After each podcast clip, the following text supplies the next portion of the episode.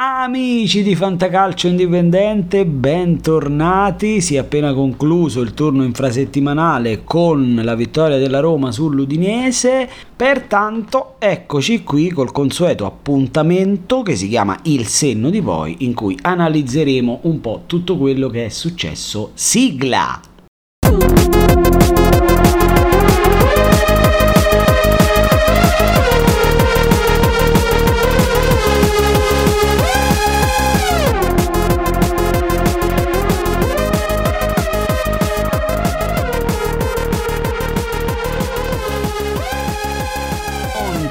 Tanto da essere felici, è quasi tutto un dare acqua a fiori già morti, però qualche piccola soddisfazione ce la siamo tolti con il gol di Zielinski che nella parte finale di questa giornata ci ha dato la possibilità di non chiudere a zero i bonus per il resto nessun altro acuto degno di nota dai calciatori consigliati, anche chi ha preso un buon voto come Di Bala 6,5 ci ha lasciato un po' l'amaro in bocca perché ci aspettavamo tutti di più dal numero 10 della Juventus, molto più omogenea invece la situazione degli sconsigliati dove a parte l'assist con malus per ammonizione per Calanoglu è stata bene o male una giornata di chiamate neutre, non esaltanti ma neanche disastrose. Troverete comunque tutto il resoconto domani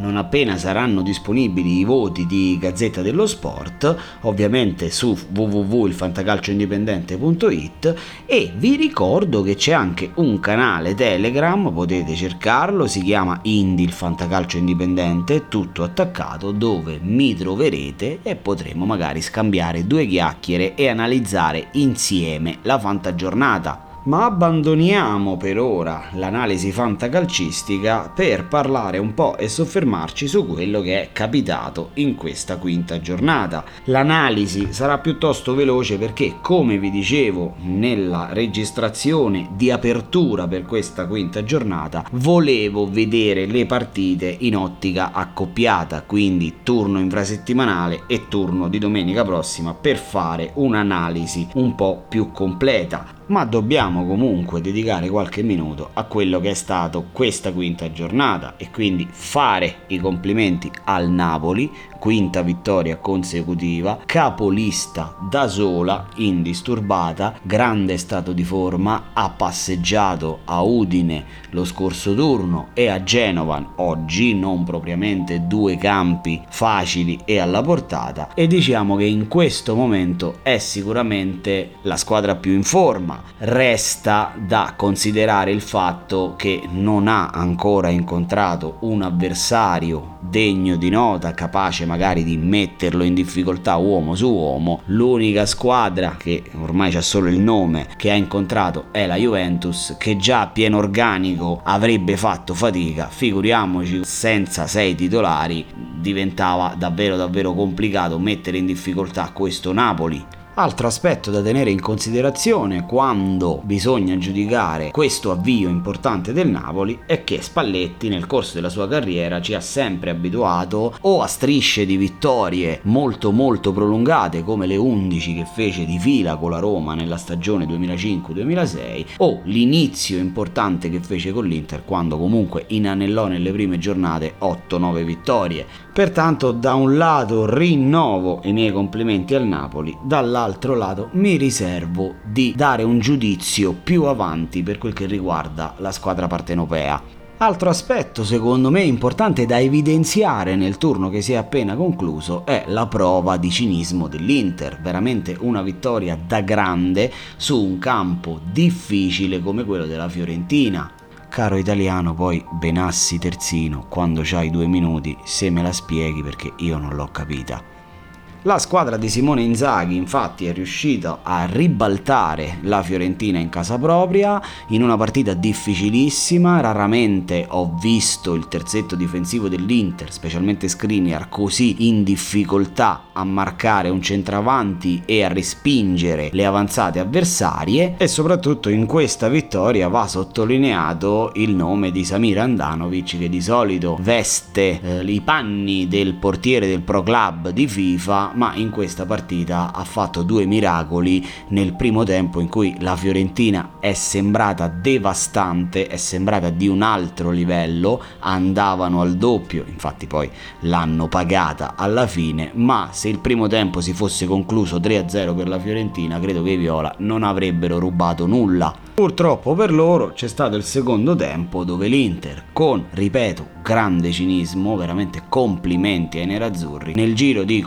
4-5 minuti l'hanno ribaltata prima con Darmian e poi con Seco su azione da calcio d'angolo. Nel frattempo la Fiorentina è lentamente appassita perché tenere quel ritmo per 90 minuti è francamente ad oggi un po' complicato. I cambi hanno fatto il resto, va detto che è chiaro l'Inter mette dentro eh, i vari Dumfries, Sanchez, eh, la Fiorentina ti mette dentro Odriozola con il dovuto rispetto, Amrabat e Saponara. Pertanto è venuta fuori l'Inter e ha portato a casa tre punti che onestamente per chi è andato a dormire alla fine del primo tempo sembrava veramente veramente impossibile. Nonostante ciò voglio spendere ancora due parole per la Fiorentina perché è una squadra che ho deciso di guardare come se fosse la mia squadra del cuore, anche se vi dovesse sembrare non è così, io non tifo Fiorentina, ma veramente veramente quest'anno sto avendo questa sorta di infatuazione calcistica per la Fiorentina di Vincenzo Italiano e devo dire che nel primo tempo mi ha fatto davvero una grande grande impressione, lavorando, dando tempo, dandogli magari una rosa un po' più profonda, veramente la Fiorentina potrebbe arrivare nel giro di qualche anno a fare grandi cose. Sono poi da menzionare la prima vittoria della Juventus, è arrivata a fatica in rimonta sul campo dello Spezia, tra l'altro molto singolare che dopo Juve Milan Allegri abbia nominato Chiesa e Delict dicendo non sono ancora pronti e Chiesa e Delict gliel'hanno risolta contro lo Spezia, quindi forse Allegri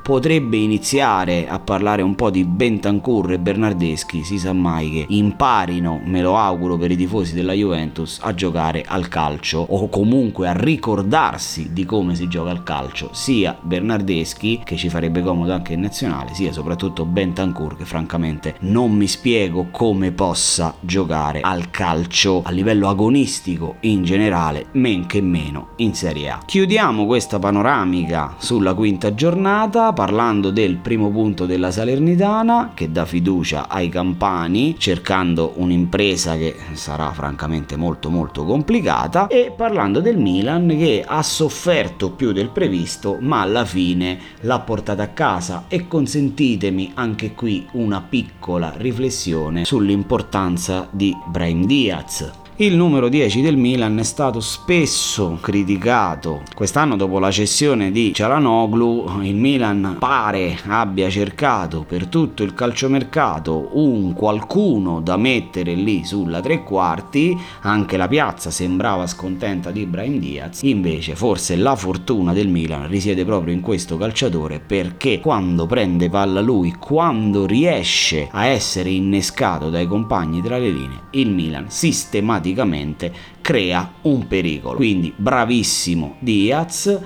e bravissimo Pioli che dopo il primo tempo chiuso sullo 0-0 ha messo Teo e ha risolto la partita perché Teo gli ha dato quella palletta a Diaz per l'1-0 e poi di giustezza ha fatto il 2-0 in area di rigore. Per quel che riguarda il fantacalcio abbiamo già detto che i nostri consigli non sono andati benissimo ma dobbiamo segnalare e sono contento di farlo il nome di Giannis Antiste dello Spezia. Anno di costruzione edizione 2002, signori miei, ve lo ripeto 2002, piede sinistro e tanta tanta tanta voglia. Tant'è che sebbene il buon Tiago Motta abbia reintegrato Nzola, fa difficoltà a togliere Antiste dal campo perché sembra quell'amico che portiamo a giocare con noi al calcetto che ha talmente tanta voglia di giocare che corre come un matto fatto per tutta la durata dell'incontro. Io personalmente l'ho notato già contro il Venezia, dove era ovunque, pressava chiunque gli capitasse a tiro, tant'è che spesso non è arrivato lucido alla conclusione, ha avuto un paio di occasioni contro il Venezia, ma il ragazzo era veramente spompato e quindi non ha creato nessun pericolo. Secondo me Tiago Motta, se lavora su questo aspetto, riesce a tirare fuori veramente, veramente un bel giocatorino. Abbandoniamo adesso la quinta giornata, amici di Fantacalcio Indipendente, e prepariamoci ad affrontare la sesta. Una sesta giornata che precede il turno europeo. Ci sarà Milan Atletico, Shakhtar Donetsk Inter, quindi squadre che devono cominciare a trovare punti perché hanno perso entrambe all'esordio. Ci sarà ovviamente poi anche l'Europa League e la Conference League e tutto ciò condizionerà inevitabilmente le scelte degli allenatori. Da segnalare qualche chicca